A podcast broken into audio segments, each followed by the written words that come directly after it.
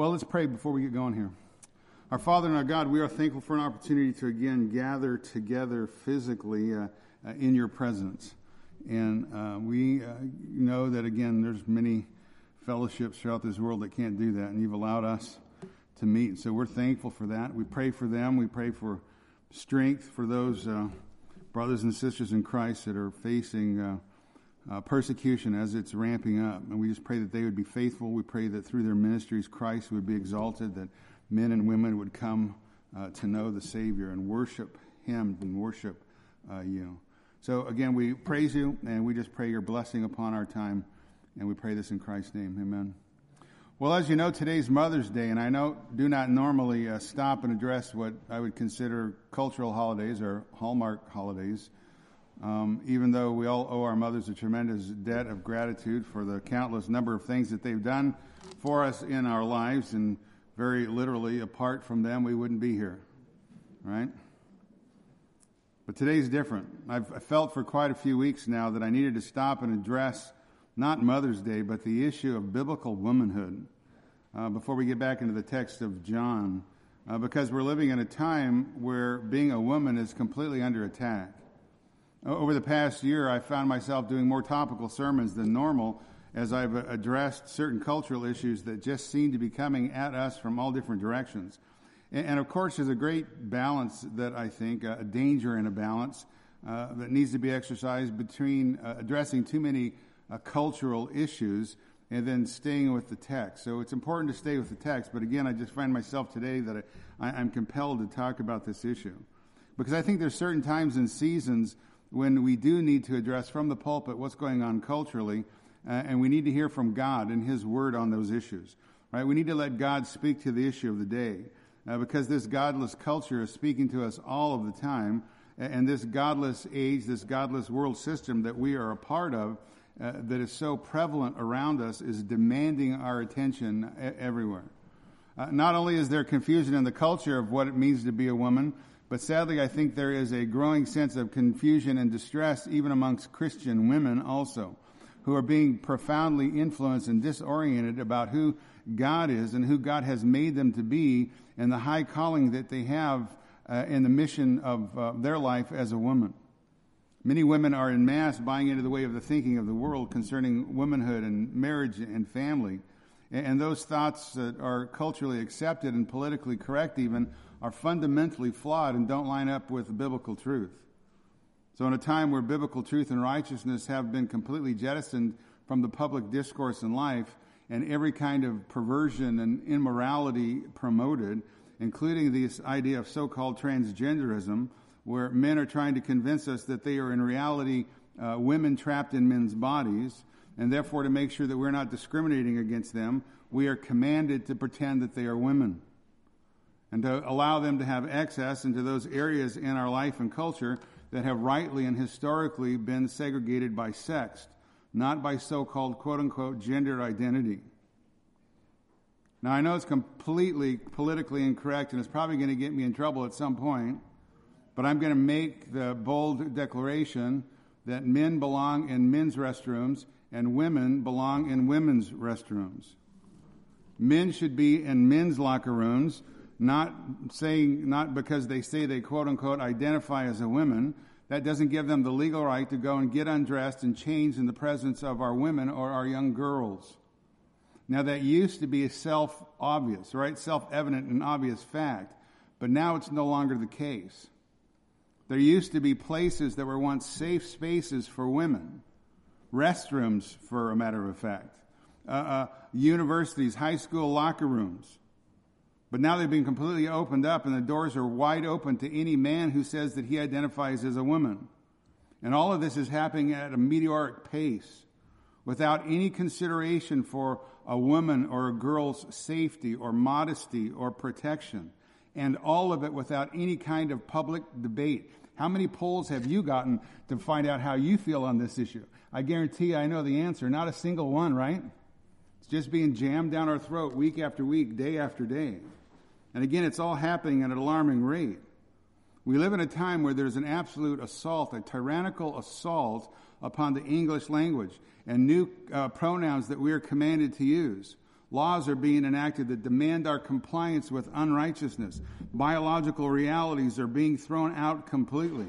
And again, if we dare speak against these realities, against these changes, we could very easily find ourselves, our families, or even our livelihoods threatened.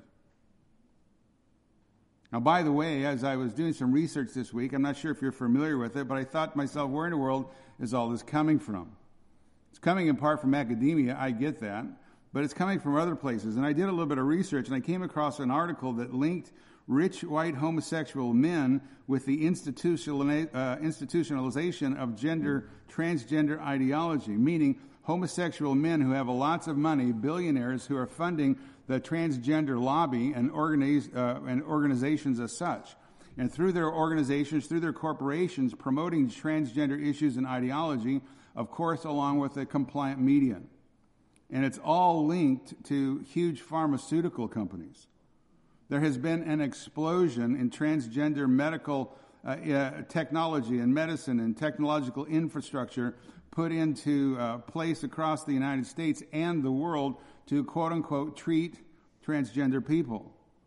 And it's not just transgender ideologies, they're actually clinics, hospital wings being built, specialized surgeries being performed, doctors being trained in all kinds of manners uh, of surgeries related to transgender individual, individuals, puberty blockers, uh, plastic surgeries of all kinds, uh, all kinds of drugs, hormone therapies, all being promoted. So it's not just a civil liberties issue. Listen, it's a financial issue. It's a financial industry. In fact, the author of the article I was reading, it was out of the Federalist, says this transgenderism sits squarely in the middle of the medical industrial complex, which is by some estimates even bigger than the military industrial complex. Did you hear what I just read? We spend a lot of money on the military industrial complex in this country. Transgenderism sits squarely in the middle of the medical industrial complex, which is by some estimates even bigger than the military industrial complex. Transgenderism has made its way into the American marketplace. All that to say, again, there's a whole lot of money being made by a number of different people promoting this movement, this so called transgender ideology. And all of it's doing, or while at the same time it's doing this, uh, by, while it's being promoted, are, are young women our girls, our children, our wives are being put at risk. They're being exposed to those things they have no business being exposed to. And the Bible says in the book of Isaiah, Isaiah 5 and 20, Woe to those who call evil good and good evil, who substitute darkness for light and light for darkness, who substitute bitter for sweet and sweet for bitter. That's the time in which we live. Modern translation, Woe to those who are men who try to pass themselves off as women, and woe to those who demand that we comply and be obedient on, those is, uh, on this issue. Deuteronomy 22 verse 5 says, A woman shall not wear a man's clothing, nor shall a man put on a woman's clothing, for whoever does these things is an abomination to the Lord your God. This is what God's word says. This is the truth on the issue.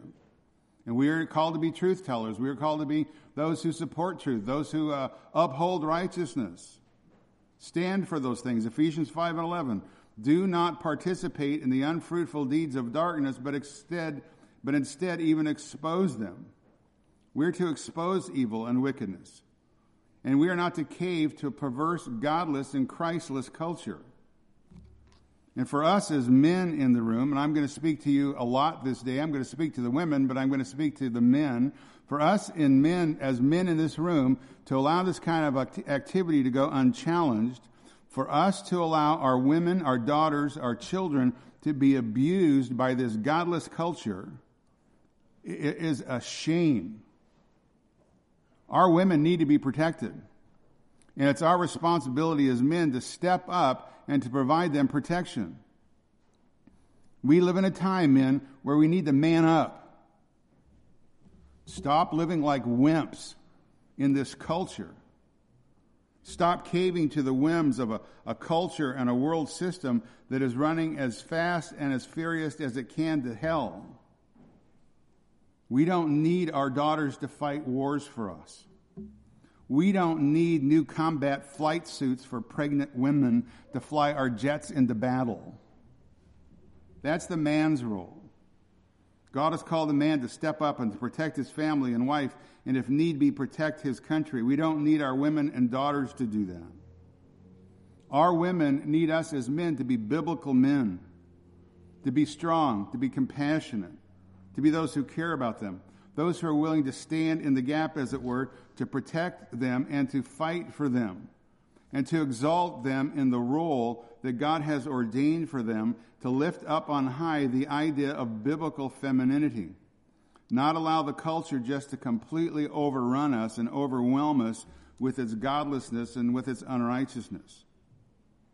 Now, you know this as well as I do, but throughout the history of mankind, women have been treated poorly.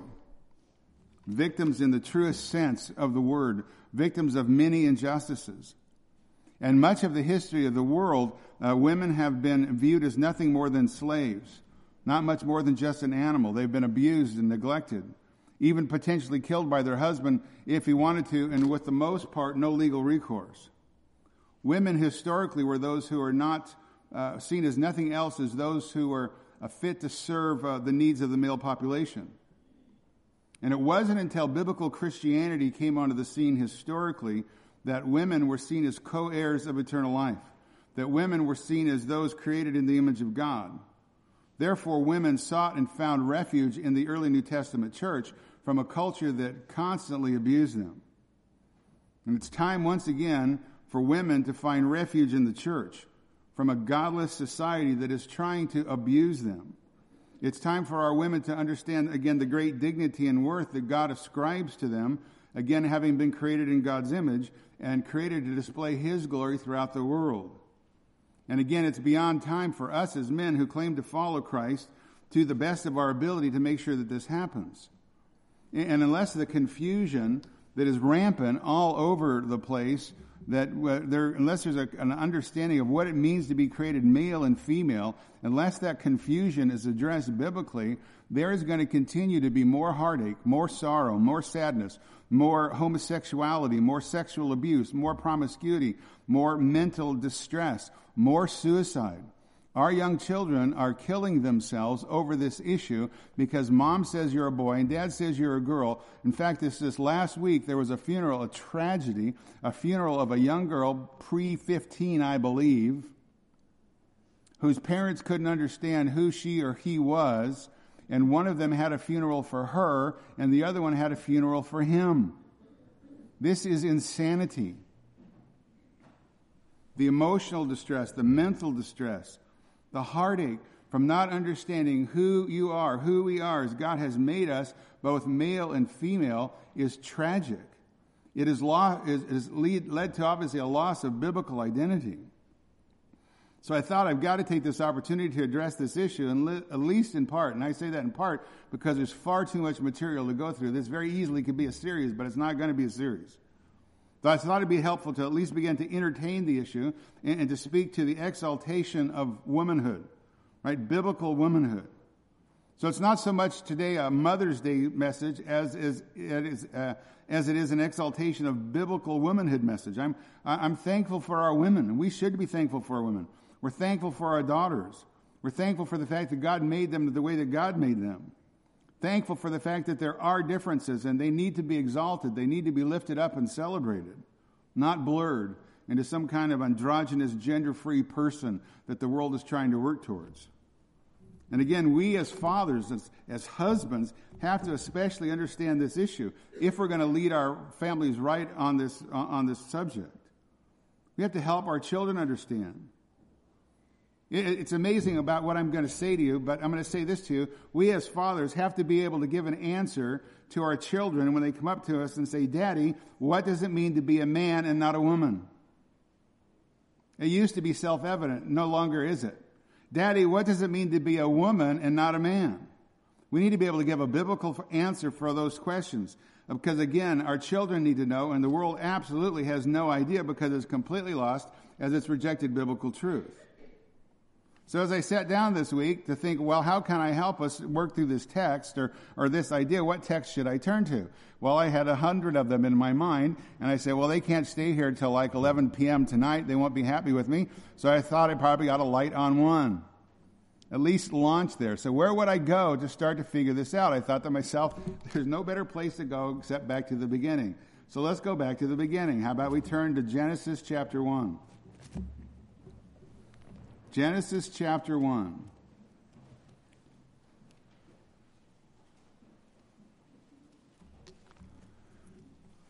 Genesis chapter 1, verse 26. God said, Let us make man in our image, according to our likeness, and let them rule over the fish of the sea, and over the birds of the sky, over the cattle, and over all of the earth, and over every creeping thing that creeps on the earth. Verse 27. And God created man in his own image. In the image of God, he created him. Male and female, he created them. This is the foundational text for our view of men and women. Both man and woman created in God's image. Again, God created man in his own image. In the image of God, he created him. Male and female, he created them. Both male and female are created in God's image, not just the man. The woman also is made in, in, in God's image. Therefore, both have value, both have dignity, both have honor, both have worth. Both are created by God to reflect God. Not exactly like God, but they're similar to God. They're made to reflect God's glory. Now, God being created in their, uh, us being created in God's image, God's an eternal being. So again, we're similar to Him, like Him, not exactly, but similar. God, the eternal being, therefore men are eternal. I've told you this before. Once you're born into this world, you live forever. Right? That's what it means to be made in the image of God made in the image of God. We share certain aspects of God's personality like Him. We possess intellect. We possess emotion, will. We're able to think, to feel, to choose. We can understand beauty. We can uh, think abstractly. We can enter into relationships. We have the capacity to worship and to love God. We share uh, experiences and attitudes and ideas and thoughts. Uh, we can even converse with God. We can worship God. We can pray, uh, pray to God. We can praise God because we're created in God's image. In the image of God, He created him male and female, He created them. So both maleness and femaleness are a part of God's created order. And when God made man, again, both male and female, listen, that means there are only two sexes male and female. Now, in case you didn't get that, I'll slow down and I'll repeat it. I'll go slow. There are only two sexes male and female. In fact, I'm always looking for stuff, always reading stuff. Just in fact, a couple weeks ago, I found an article from the Endocrine Society. The Endocrine Society is an international organization of over 18,000 endocrine clinical specialists and researchers. They released a scientific statement that asserts the shocking fact that there are, listen, only two sexes, male and female. They're probably all going to get booted out and kicked out and all that kind of stuff, right? Here's what they said. The two sexes are differentiated as male and female. Or, or the two sexes are differentiated as females who have ovaries and produce eggs and males who have testes and produce sperm. In mammals, females typically have XX chromosomes and, and males uh, typically have XY chromosomes. So in the modern mantra of the day, follow the science, right? The scientists are telling us there's only two kinds of people on the planet, male and female. Why? Because that's the way God made them. God made us male and female. Again, both equal before God as persons, both distinct in their manhood and in their womanhood.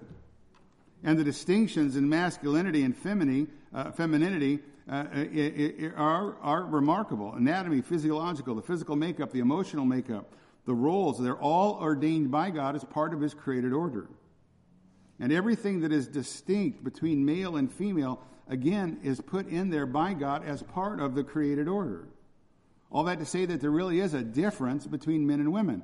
And it's a difference by design, and that difference by, de- by design is good. That's the way God has made things.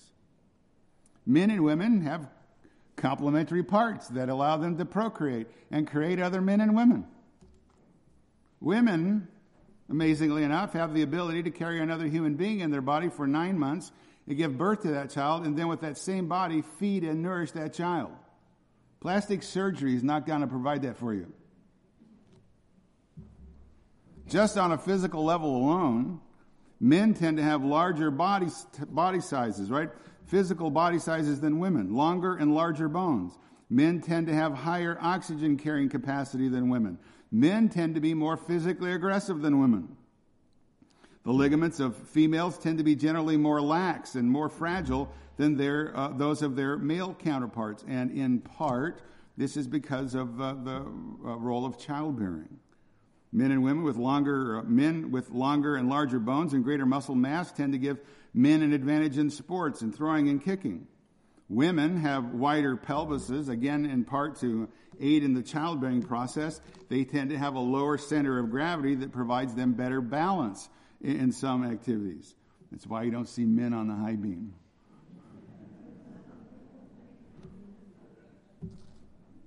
You want gender equality? Put some guy up there. I'd pay to watch that. Males have a higher ratio of muscle mass to body weight which allows for greater speed and acceleration.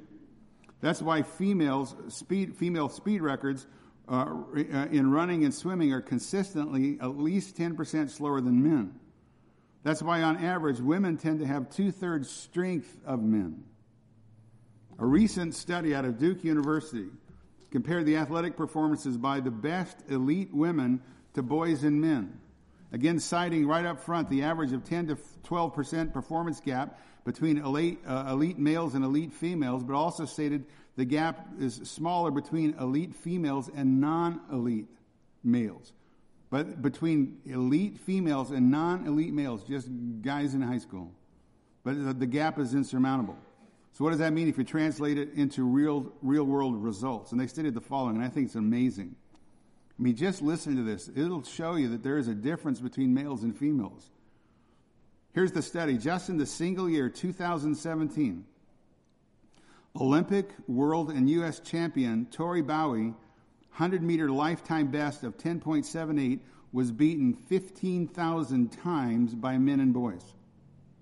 The same is true of Olympic, world, and U.S. champion Allyson Felix's 400 meter lifetime best of 49.26.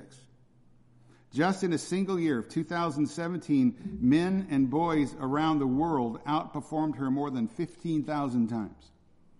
Now, I follow Allyson Felix because I know her dad and uh, have watched her career 15,000 times. And I know a little bit, just a little bit, about how hard she has worked to achieve that record. 15,000 times, men and boys around the world outperformed her.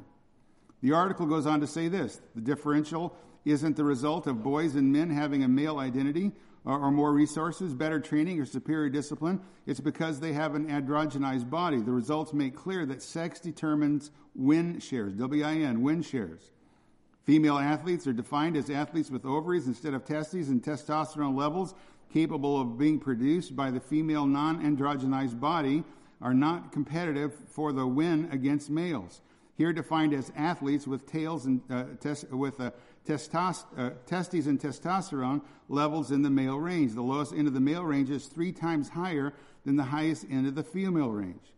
Consistent with females' far lower testosterone levels, the female range is also very narrow, with the male range uh, being very broad.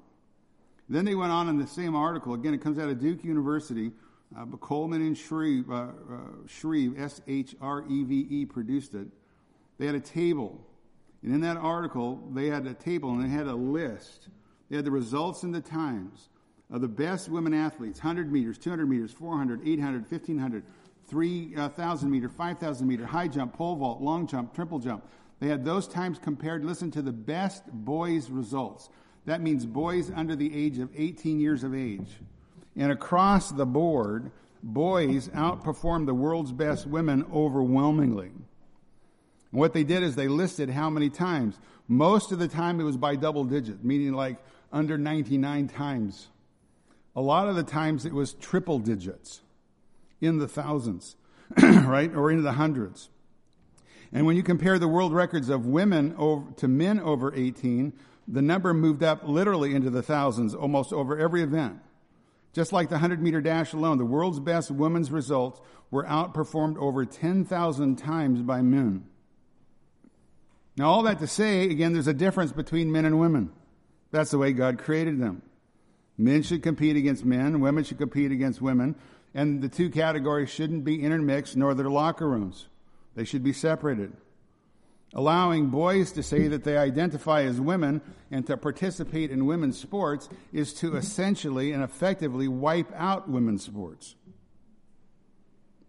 God created man in his own image.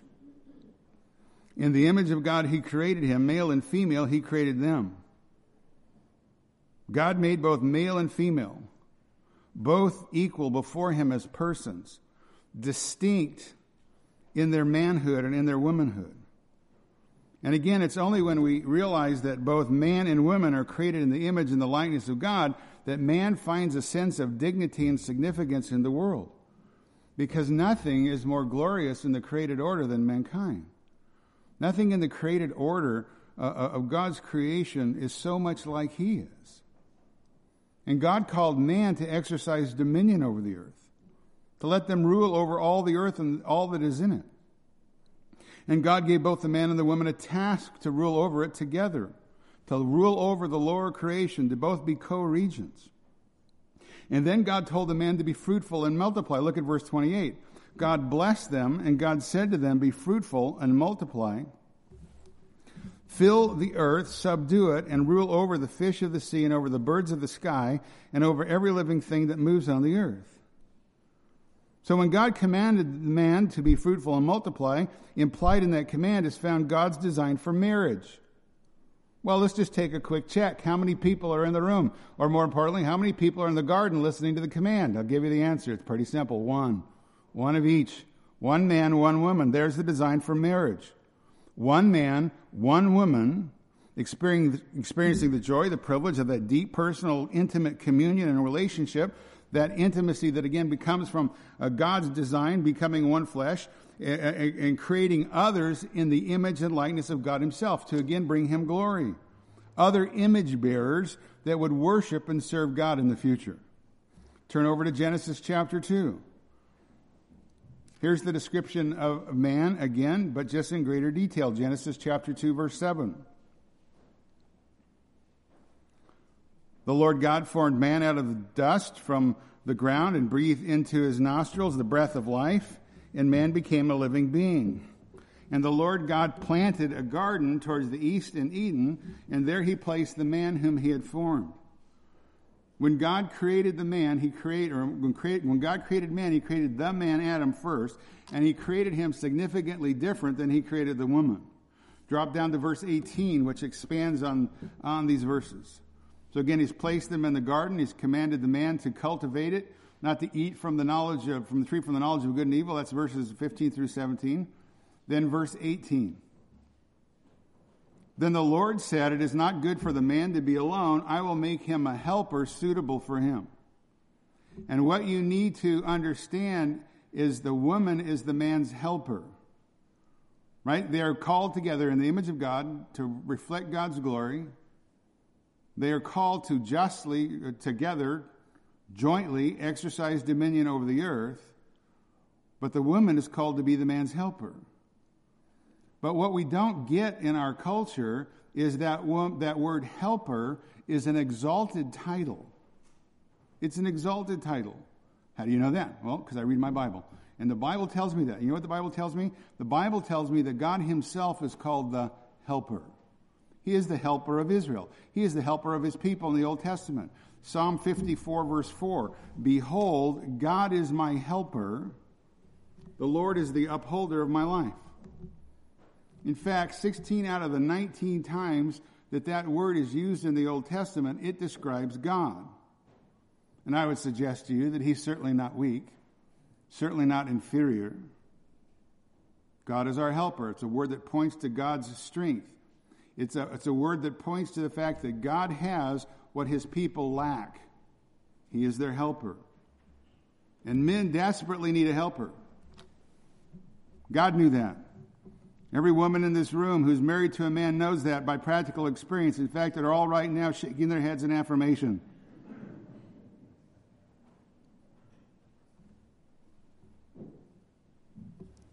Adam desperately needed Eve. Created first, man is called to exercise a loving sacrificial authority in the marriage relationship. He needed a helper, but the term helper doesn't mean she was created to be Adam's possession or slave. Again, the term helper is a term of strength. God created the woman to help the man give glory to God. God created the woman to fulfill the creation mandate to be fruitful and to display and to spread God's glory throughout the earth, to help Adam fulfill his God given purposes. And again, God knew it wasn't good for the man to be alone. God knew the man could not exercise dominion and be fruitful and multiply without his wife Eve. And again, Eve was his equal with her own distinct giftedness as a complement to him in every way possible as she submitted, uh, submitted herself to his loving leadership and, and oversight. One, one writer says this She was to improve his weaknesses, sharpen his strength. She was to use her God given wisdom, strength, perspective, insight, and creativity to help him in all the ways that he crucially needed as he was called by God to love and protect and serve her sacrificially. That's a great statement. Drop down to verse 21. We need some help, men. Verse 21 So the Lord God caused a deep sleep to fall on the man, and he slept, and he took out one of his ribs and closed up the flesh at that place. And the Lord fashioned, the Lord God fashioned into a woman the rib uh, which he had taken from the man, and brought her to the man. And the man said, This is bone of my bone. Now, bone of my bones, flesh of my flesh, she shall be called woman because she was taken out of man. Immediately, Adam doesn't have to go to class to figure this one out. Immediately, he recognizes this is his perfect companion. This is part of him. There's nothing here to criticize. There are no blemishes and there are no shortcomings. The chapter concludes, verse 24 For this cause a man shall leave his father and his mother and shall cleave to his wife, and they shall become one flesh. And the man and his wife were both naked, and they were not ashamed. Another author writes this The man Adam was created first, given headship over the woman in creation. In fact, he gives his wife the name Eve, which is a privilege bestowed on those who have authority in the Old Testament, manifesting his authority over her, but their initial original relationship was perfect and pure. His headship over her was a manifestation of his consuming love for her.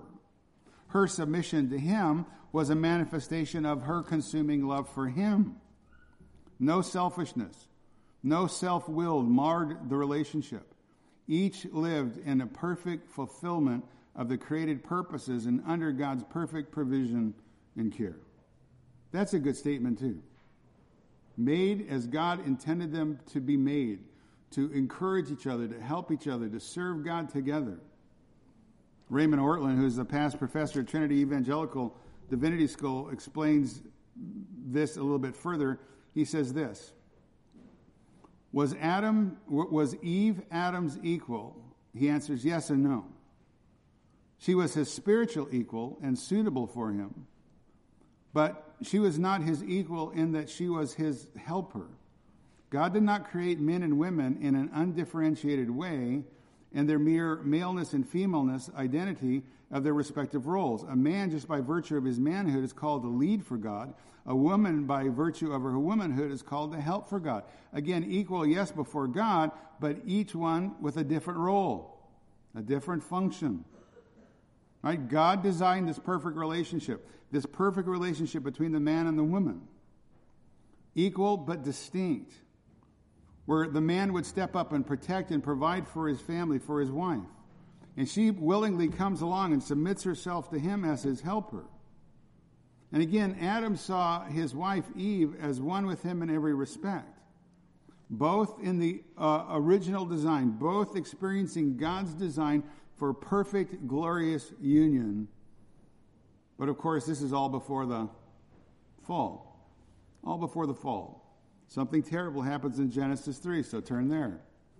Genesis chapter 3. Here's the fall of man. Genesis 3, verse 1.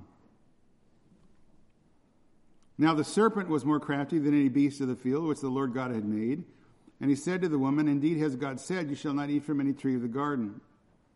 And the woman said to the serpent, From the fruit of the trees of the garden we may eat. Verse 3 But from the fruit of the tree which is in the middle of the garden, God has said, You shall not eat from it or touch it, lest you die. Verse 4 The serpent said to the woman, You shall surely not die, for God knows in the day that you eat from it, your eyes will be opened, and you will be like God, knowing good and evil. When the woman saw that the tree was good for food, it was a delight to the eyes, and the tree was desirable to make one wise, she took from its fruit and ate. She gave also to her husband with her, and he ate. Then the eyes of them were opened, and they knew that they were naked, and they sewed fig leaves together and made themselves loin coverings. Now the serpent comes into the scene, and he intentionally bypasses the leadership of the man, and he goes after the woman who is designed to be a follower. He deceives her into eating the forbidden fruit and he deceives her into believing that God did not have her or their best interests in mind. And then she, in turn, persuades her husband to commit the same sin, which makes, uh, again, Satan's attack upon Adam's headship a success. Now, Eve obviously sinned by not obeying God and by acting independently of her husband and failing to consult her husband about the serpent's dece- uh, deception. And Adam sinned by not only disobeying God, but succumbing to Eve's usurpation of uh, his leadership and failing to exercise his God given authority. And he failed on a spectacular level in, in that respect, not performing the God ordained role to lead and protect his wife. That's why he was made first. That was his job. He knew the rules, the rules he passed on to his wife. He knew what God said. It's his job to lead and to protect his wife. Now, in the process, both the man and the woman twisted God's plan in the relationship. They reversed the roles, and we know from that point forward, it's never been the same. Ray Ortlund again makes a perceptive observation. He says this It is striking that we fell upon the occasion of the sex role reversal. Right? Isn't it striking, right? That we fell. Man fell upon the occasion of the sex role reversal. And then he goes on to say this Are we to institutionalize it in evangelicalism in the name of God who condemned it in the beginning? Perceptive observation. Look, we fell, man fell when he reversed the roles, and what we're doing in modern evangelicalism is not listening to God, we're listening to the culture, and we're going to institutionalize it. Because as you know, in the church, there's a tremendous push. If you don't, you should wake up. There's a tremendous push for ordaining women, a tremendous push for usurping the God ordained roles that He has reserved for men. Again, ordaining women as pastors, elders, preachers in congregations. Again, it's a complete reversal of God's order. And today, again, the question is are we going to institutionalize in evangelicalism in the name of God that, that He condemned at the beginning? If you were to look at the modern church, you'd unfortunately have to say, yeah, that's where we're going, and we're double down on it as fast as we can get there because we really don't care what God has to say anymore. If we're to be honest, we don't like being honest, but I like being honest. If we're to be honest, that's the way it is in most of modern evangelicalism because the Word of God has been thrown out the door completely. And whatever the cultural whim of the hour is, is what we're embracing. I cannot remember who exactly it was, but I, I read it just uh, not too long ago. Uh, a, uh, uh, a, famous theologian of the past said, if you wait seven years, whatever the culture is doing, the church will embrace it full, full, full front. And that's exactly what's happening. Anything that comes by way of the culture, you wait long enough, you'll see it in the church. And not only will you see it in the church, it'll be a Bible study that you're commanded to attend. And you better get in line. Because that's the world system. That's why I preached a few weeks ago about not being conformed to this world, not letting this world form you or press you into its image. Your only hope is to stand on the Word of God. You have no hope. We have no hope apart from that. And the effects of this twisting and reversing of the roles are many. The distortion of the woman's role and proper submissiveness, the man's proper under uh, uh, uh, uh, not uh, failing to understand man's proper authority and his headship responsibilities. The fall came and death came. Pain during childbearing, strenuous work, difficulty. I mean, they had everything. God gave them everything in the garden because it all belonged to Him except one. They had everything they needed. Now they're going to have a hard time trying to eke out an existence on the earth strife in the marriage relationship. The, wo- the woman's going to have a desire, the wife's going to have a desire to rule over the husband. The husband is going to be oppressive and rule over his wife. The husband designed to have a humble headship, a leading, uh, leading in love, and now has uh, replaced that with dominion over the wife. Harsh dominion or passivity. The abdication of a spiritual responsibility in the home as men pursue worldly love and power. Again, this is where the conflict between the sexes came. Uh, the unredeemed nature of both man and women, uh, preoccupied, preoccupied with self and self serving, that can only destroy rather than to support the uh, harmonious relationship that God intended. Again, it's only the grace of God through the person of the Lord Jesus Christ. It's only through the filling of the Holy Spirit that can restore the created order to the harmony that God intended for the home. That's now corrupted by sin. Unless God is the head of your house, the head of your life, the head of your house, the head of your life, Christ is the king, you submit yourself to the person of the Holy Spirit, you're going to have a difficult time. You're going to struggle. And from this point forward, Genesis 3, life has been difficult. And again, right from this point forward, throughout the history of mankind, is where male domination over women began.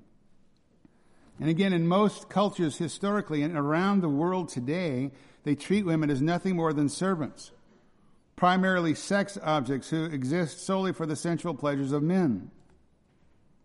Men rejecting the fact that they've been created in the image and the likeness of God, seeing themselves as nothing more than a higher form of an animal with no divine origin, no divine purpose, no divine accountability, and they act like that. And we're all shocked when we see them acting that way, going, what in the world's wrong with them? And you say, well, look, you've trained them up from childhood in the schools to know that they're nothing more than the product of accident, time, chance over a long period of time, that they're not accountable to anybody. So they grow up as adults and they say, well, I, I kind of like that. I think that's the way I'll live my life. And it's chaos everywhere. I don't know if you read the headlines. I'd like to read the headlines every once in a while just to kind of know what's going on there, uh, going on out there. But it's not just here; it's everywhere. It's across the world. They're not protesting police here, they're protesting police in Europe, they're protesting police in South America. Protesting authority, that's what the protest is, not the police, it's authority. We will not have God rule over us. Didn't you read out of Psalm 2 that says the nations probably ought to step back and uh, humble themselves and kiss the king? Because the king is coming. You can rebel all you want, but the king is coming. God has ordained it. So you got men rejecting the authority, rejecting the role that God has placed them in. And on the flip side of that, you have aggressive feminism.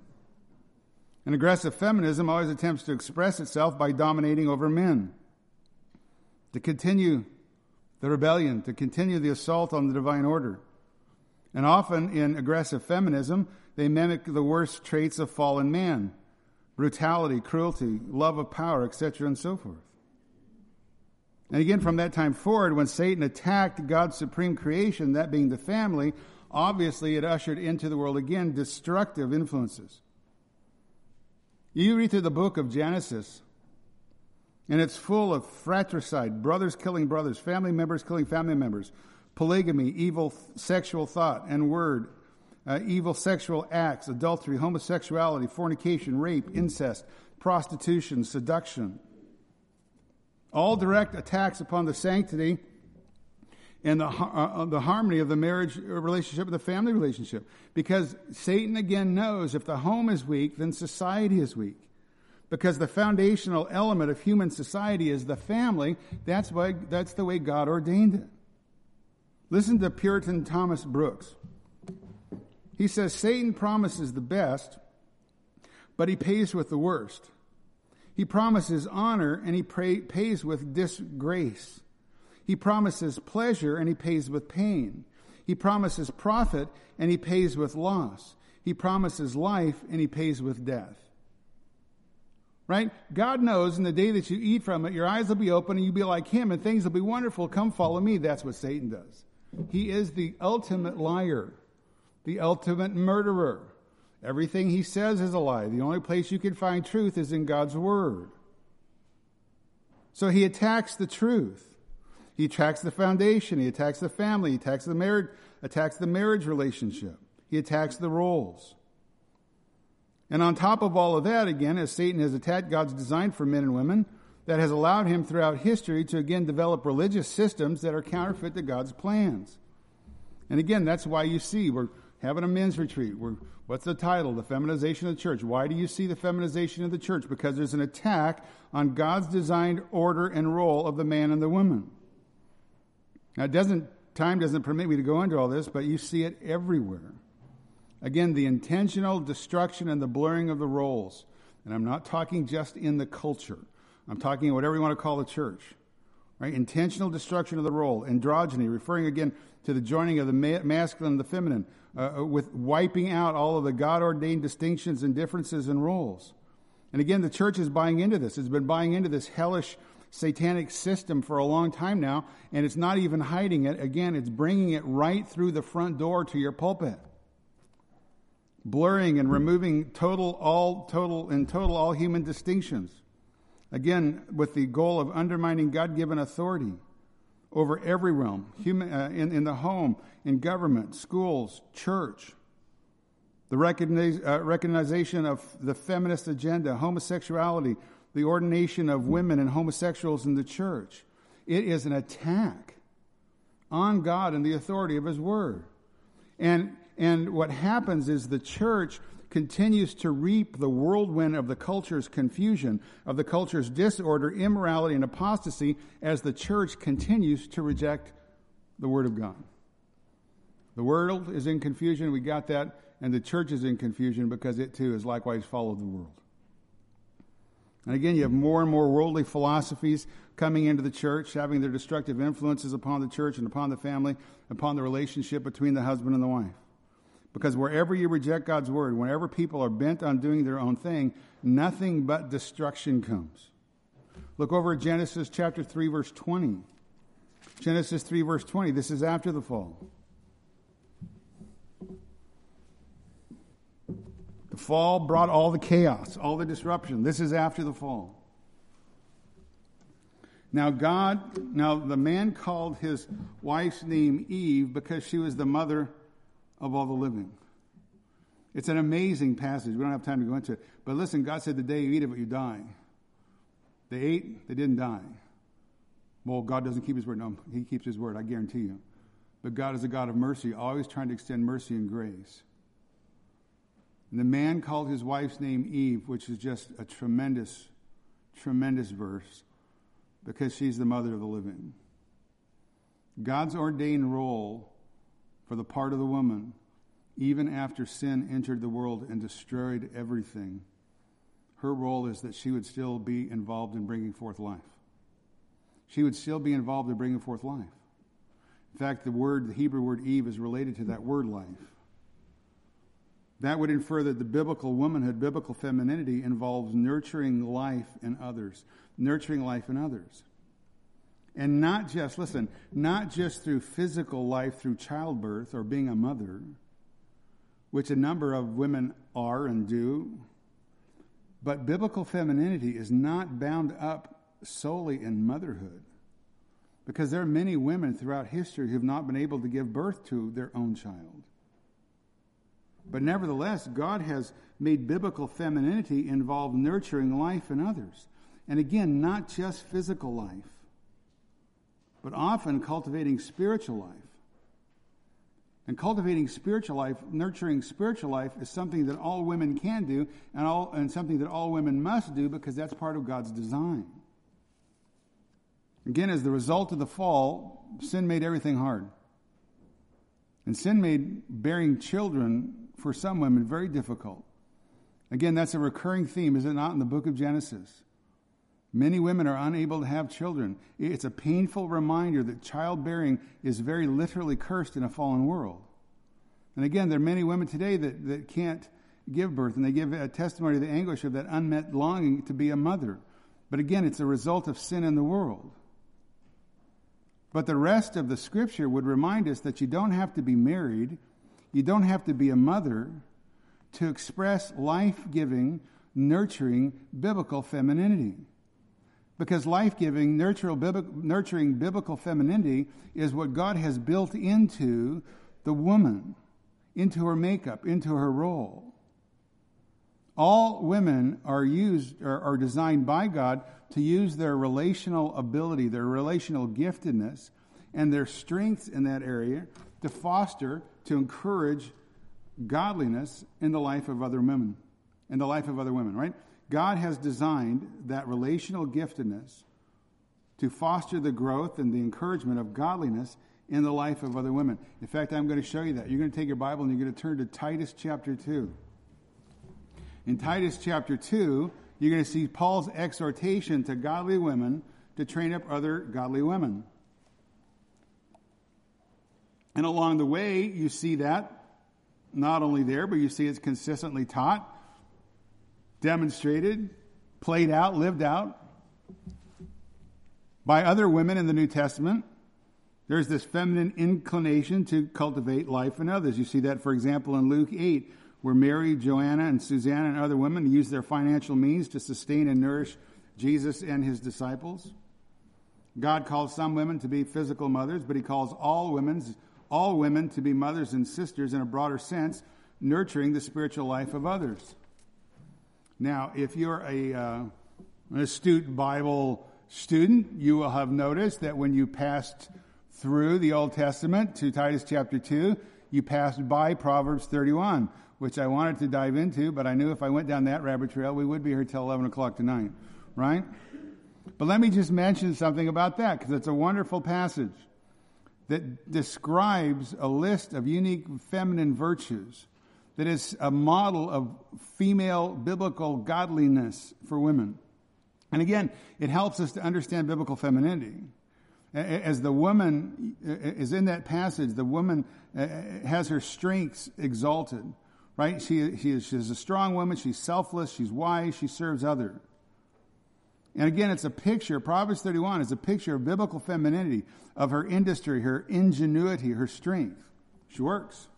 She gets things done. She works and she cares for the poor. She blesses others by her labor. She gives spiritual counsel. Uh, she speaks the wisdom of God. She points people to Him. She seeks to bless her family and her community. Again, that's part of that biblical picture of women, biblical femininity, nurturing life. She's generous. She, she feeds the poor. She clothes them. She clothes her own children. She's a helper to her husband, a helper to her children. Uh, she does business outside the home, not just for her own financial gain, not just for the sake of her own reputation, but for the benefit of her family and her neighbors. And again, that's a common picture you see in the New Testament uh, among women, whether married or unmarried. Tabitha, for instance. For instance, Acts chapter 9, verse 36. Tabitha says she was abounding with deeds of kindness and charity, which she continually did. Phoebe, uh, Romans 16, 1. She was a servant of the church at Cenchreae.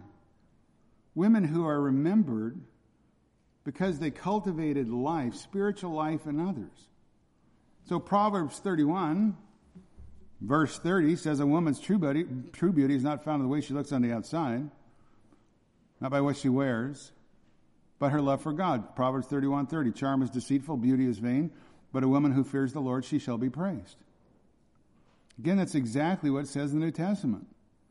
Timothy, right? Paul to Timothy, 1 Timothy, Peter, 1 Peter. A, a woman's true adornment is not her hair, it's not what she wears, it's not pearls, but it's her character her purity, her character, her virtue, her, her, her godliness, her inner beauty.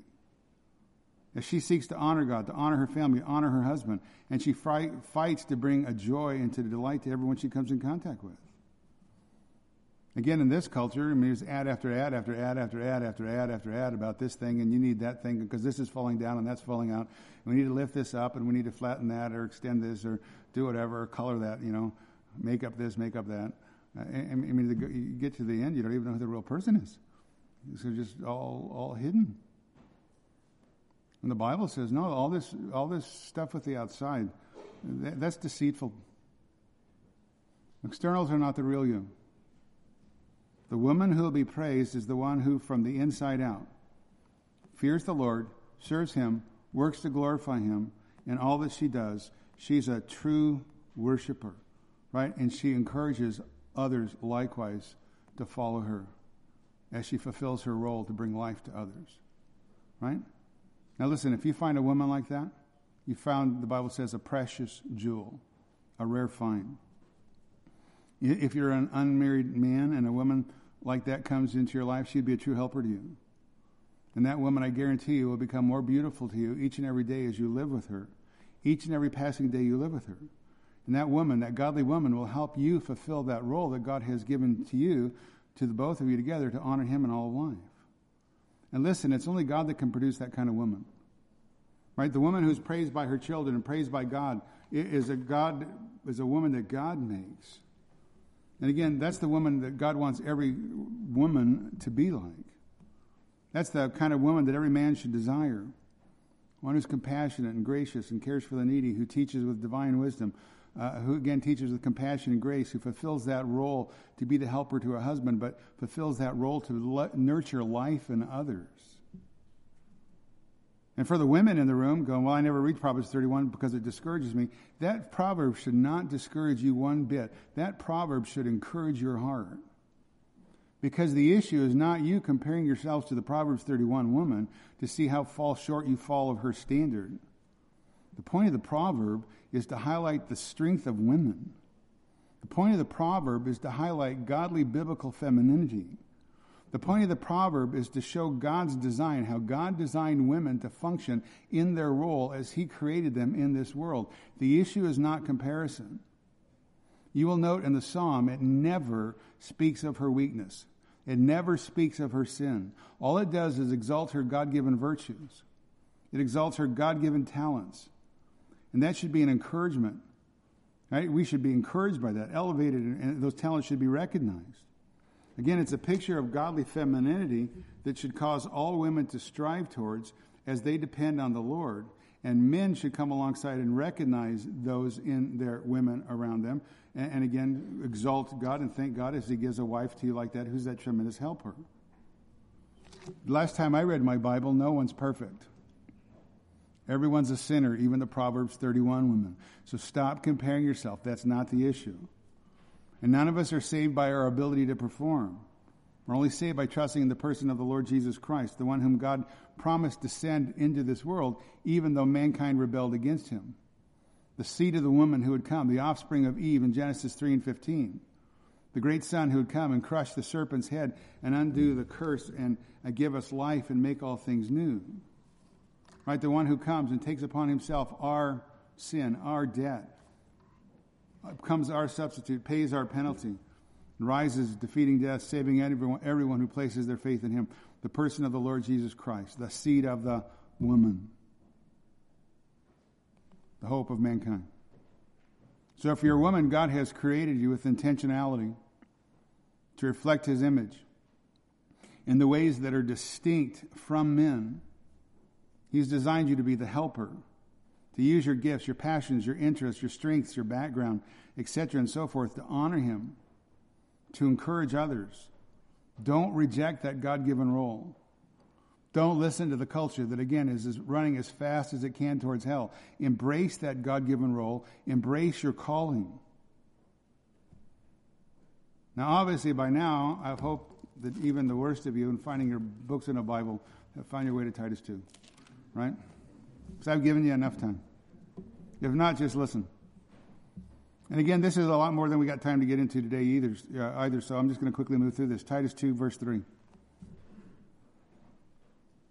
Older women likewise are to be reverent in their behavior, not malicious gossips, nor enslaved to much wine, teaching what is good, that they may encourage their young women to, or may encourage the young women to love their husbands, to love their children, to be sensible, pure, workers at home, kind, being subject to their own husbands, that the word of God may not be dishonored. So again, here's mentoring. Here's this spiritual nurturing mandate. Here's this life giving, nurturing femininity that God has made up into or built into the women's makeup or to a woman's makeup and to a woman's role.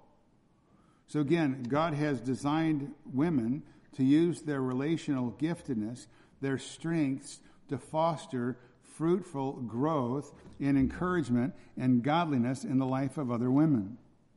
Verse 3 older women have a responsibility in the church to model, to teach, to encourage younger women in the things of the Lord, to minister to other women of any age, whether single, married, or widowed. Likewise, older women are to be reverent in their behavior. The word reverent there actually has a root meaning that is linked back to being priest like. Priest like. So it refers to that which is appropriate in holiness. So older women are to be godly examples of holiness. Older women are to be reverent in their behavior, not malicious gossips. Now, women in general, but older women especially, are refused to listen to much less propagate or be involved with slanderous, demeaning, about, uh, uh, demeaning words about others. Men are more inclined to abuse others physically. Women are more inclined to abuse others verbally, which can in turn be even more destructive. So women are to have nothing to do with this vi- kind of violent, malicious activity. In fact, the word there, the term malicious gossips, actually translates out of the Greek as diabolos. Might be familiar with that term. Diabolos, slanderer, false accuser. It's a word that Christ used 34 times in the New Testament as a title of Satan. Again, whom Christ himself described as the father of lies. Women are to have nothing to do that, with that. They're not to be enslaved to much wine. They shouldn't be drunkards. They shouldn't be under control of something else other than the person of the Holy Spirit. Rather, they should be teaching that what is, which is good. So older women in the body of Christ should be known for their teaching, which is noble, excellent, lofty, exalted, teaching which is godly, which is holy, holy.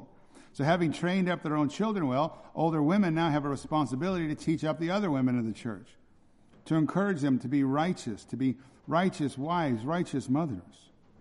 Now, obviously, I get it in the context. Paul is speaking to wives, young women who are married. But again, obviously, it's not God's plan for all women to marry or all men to marry. And, God has given certain people the giftedness of singleness. But here in the context, he's speaking to young women who are married and who have children. Uh, again, young wives, older wives giving direction, older women giving direction to younger women. And the older women are to teach, to model, and to encourage godliness. He says to encourage the young women in the church. And that word encourage literally means to cause many to be of sound mind and to have self, a self control. Sometimes the word is rendered sensible, sensibly, self restrained. It refers to helping others cultivate good judgment and sensibility. Older women, likewise, are to be reverent in their behavior, not malicious gossips or enslaved to much wine, teaching what is good, verse 4, that they may encourage the young women to love their husbands.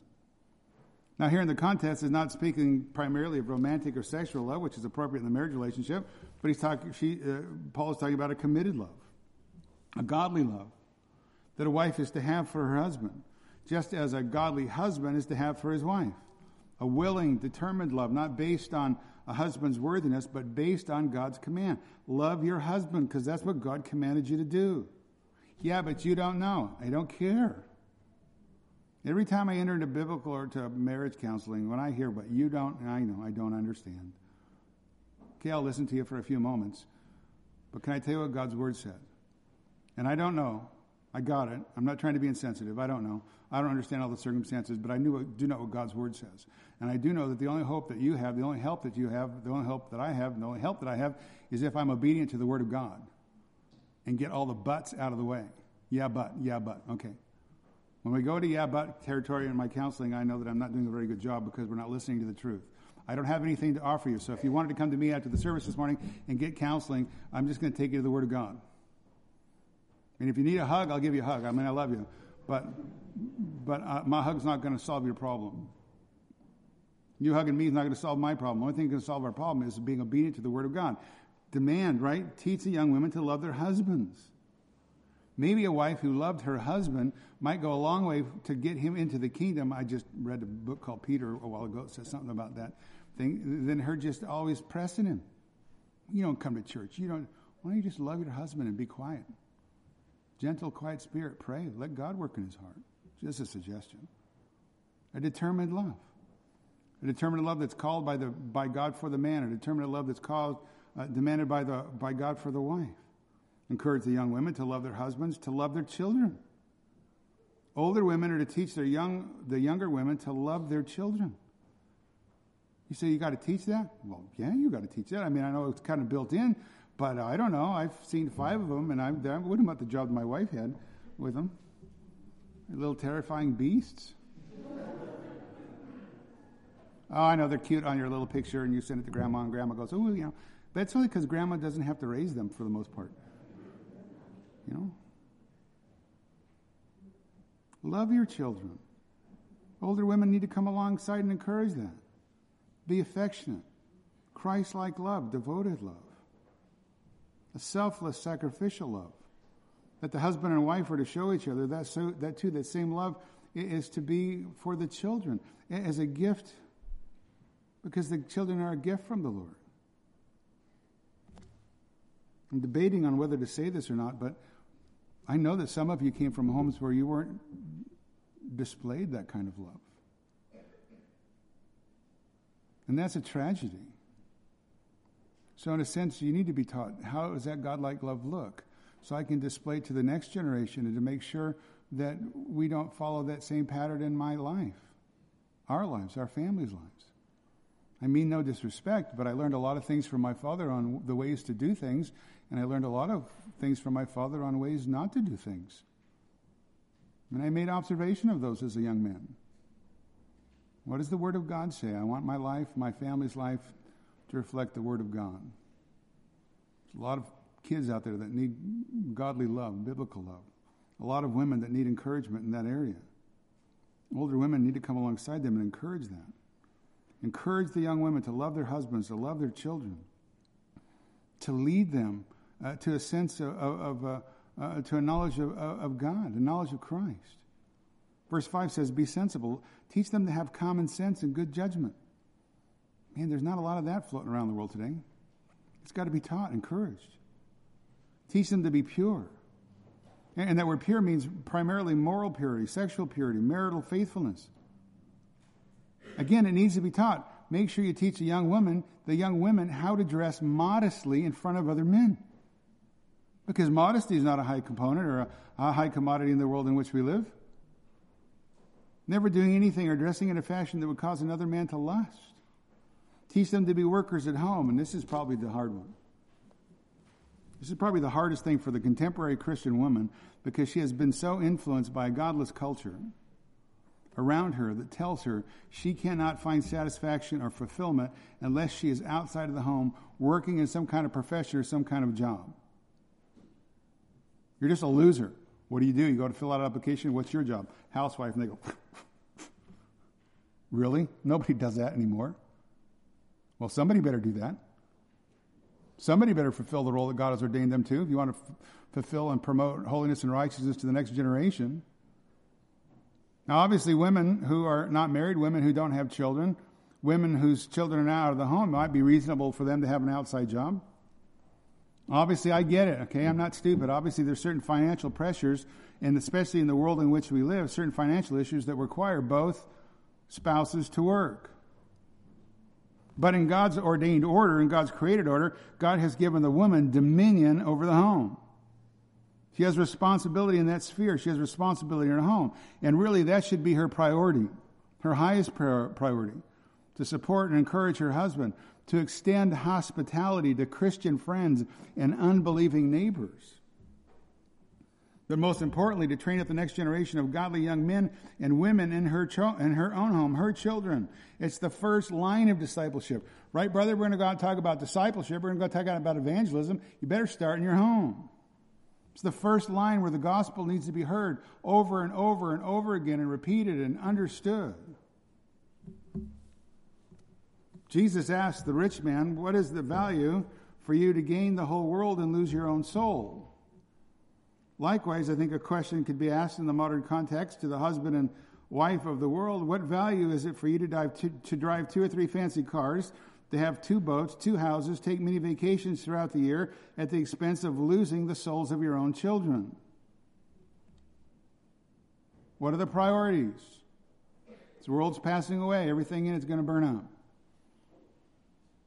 Again, it's not original with me, but you never saw a hearse uh, with a U-Haul behind it. You're not taking any of this junk with you. And again, I realize that not every woman can stay home. But I think deep down within every woman's heart, especially those who have children, is they want to be there in their home. They want to love their children. They want to love their husbands. They want to influence their children in a godly fashion. And again, husbands want to make sure that they're protecting their wives from ungodly external influences. Someone once said this the true female victim of today is not the woman who willingly is bound by love to the Lord or to her husband and to her children. The true victim of our day are those women who have been deceived by unbiblical and satanic feminist ideas about being liberated from God and liberated from the home. That's the true victim. Listen to the culture. Don't go there. Don't be in the, don't be in the home. Don't be bound to all that old, old-fashioned nonsense. Now, those are the true victims who listen to that in the church, women who listen to that and don't listen to the Word of God. Encourage young women to, to love their husbands, to love their children, to be sensible, pure, workers at home, kind. Just means gentle, gentle and considerate. Sympathetic to those around them, even those who are unkind, undeserving. And again, being subject to their own husband. Subject to their own husband, which means not subject to another person's husband. Again, men, I would encourage you, if at all possible, the great way to protect your wife from the unbelieving world is don't put her in a position where she has to subject herself to someone around her who may not care, a man who may not care about her like you do, a man who may not love her in the same fashion that you do. Protect her from that worldly influence. So, in that portion of scripture I just read, there's seven virtues, seven biblical feminine virtues listed with a clear call to action. Young women should love their husbands, love their children, be sensible, pure, workers at home, kind, be subject to their own husbands. The virtues listed here are not just some kind of let's return to the great good old days, right? Where traditional values, you know. It's not what it's here. It's not why it's here. The command to love your husband, to love your children, be fruitful, multi, uh, workers at home, submissive to your husband, is not a cultural requirement of a bygone era that has no application to modern society. The passage remains as relevant and authoritative today as the day in which it was written because the virtues that are listed there are not about personal fulfillment, they're not about individual preference.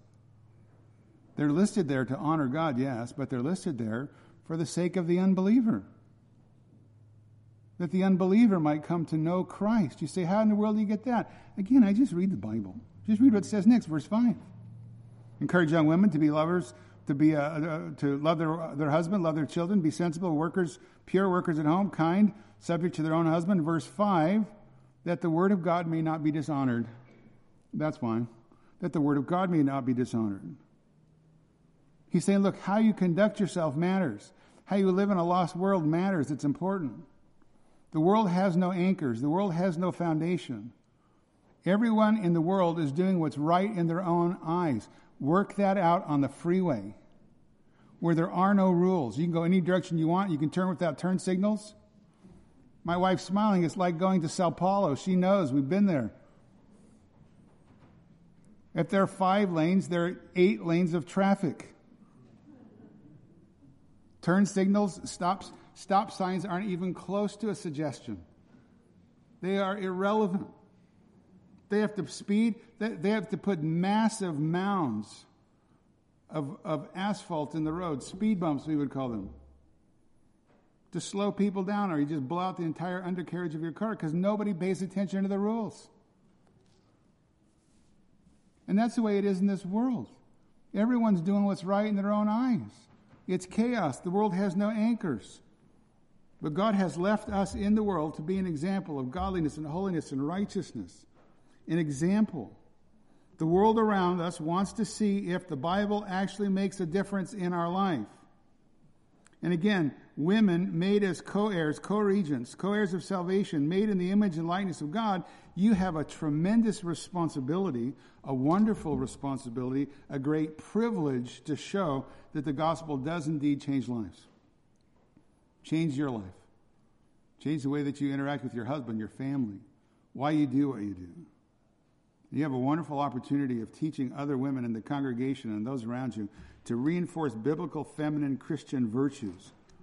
Uh, a wonderful privilege of entering into this relationship, uh, uh, this uh, encouraging, life nurturing relationship with other women to fulfill God's role as He has ordained you. Listen, we exalt biblical womanhood. We exalt biblical femininity. We are thankful for the women in our lives, the godly women in our lives. We are thankful for the differences between men and women. We're thankful for all of the godly women who have encouraged us and challenged us to fulfill our roles as godly men, to honor God in all that we do. And we as men need to let our women in our lives know how much we appreciate them and how much we are thankful for them. And let me tell you what, as a man, if you have children, then you need to make sure your children know how much or how special their mom is. And you should be regularly praising their mom in front of them. You should be encouraging them, likewise, to do the same. To praise their mom for her godlikeness, her Christlikeness, for her godly influence in their lives. If my children ever dared say something disrespectful to their mom, they would have a difficult time taking the next breath and probably sitting or standing for the rest of the day.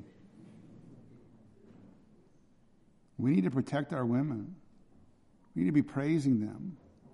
We as men need to be exalting the biblical role that God has called our women to. We need to stop caving into the culture, the lost world around us. We need to step up and protect our women from this godless, Christless culture that wants to abuse them, that wants to discourage them, that is intentional on destroying our families, which is, again, the foundation of our society. Our Father and our God, we're so thankful for this brief look at this topic that's so desperately needed in the day in which we live. And we're thankful for your word. Your word is truth, and your word is our help. Your word is our only hope. Help us to think deeply on your truth and to live out godly, Christ like lives that exalt you, our God, and exalt Christ, our Savior. Again, we're thankful for our women thankful for them. And if we come from perhaps backgrounds where that was not modeled, then other older women need to come and help encourage the younger women to model that in their homes, to model that in their life, to fulfill the role that you have called them to, the exalted role. We're so thankful for that difference between maleness and femaleness. So thankful for, again, godly women in our life who have helped us to honor and to glorify you. May we be biblical and not caught up into the culture. I pray these things in Christ's name. Amen.